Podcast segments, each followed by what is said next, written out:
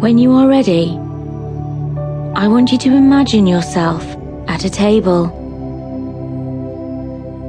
It could be your kitchen table, one from your childhood, or a table at your favourite restaurant. Wherever you are, you are comfortable and happy. Take a moment and imagine your favourite food. What food makes you happy and satisfied? What is your absolute favourite thing to eat? Is it something that you make?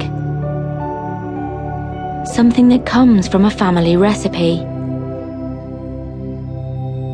Or is it a dish you order from a certain restaurant?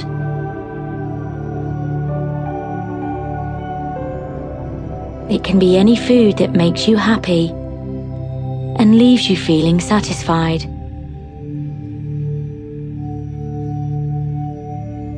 Really connect with yourself and think about what food you love to experience.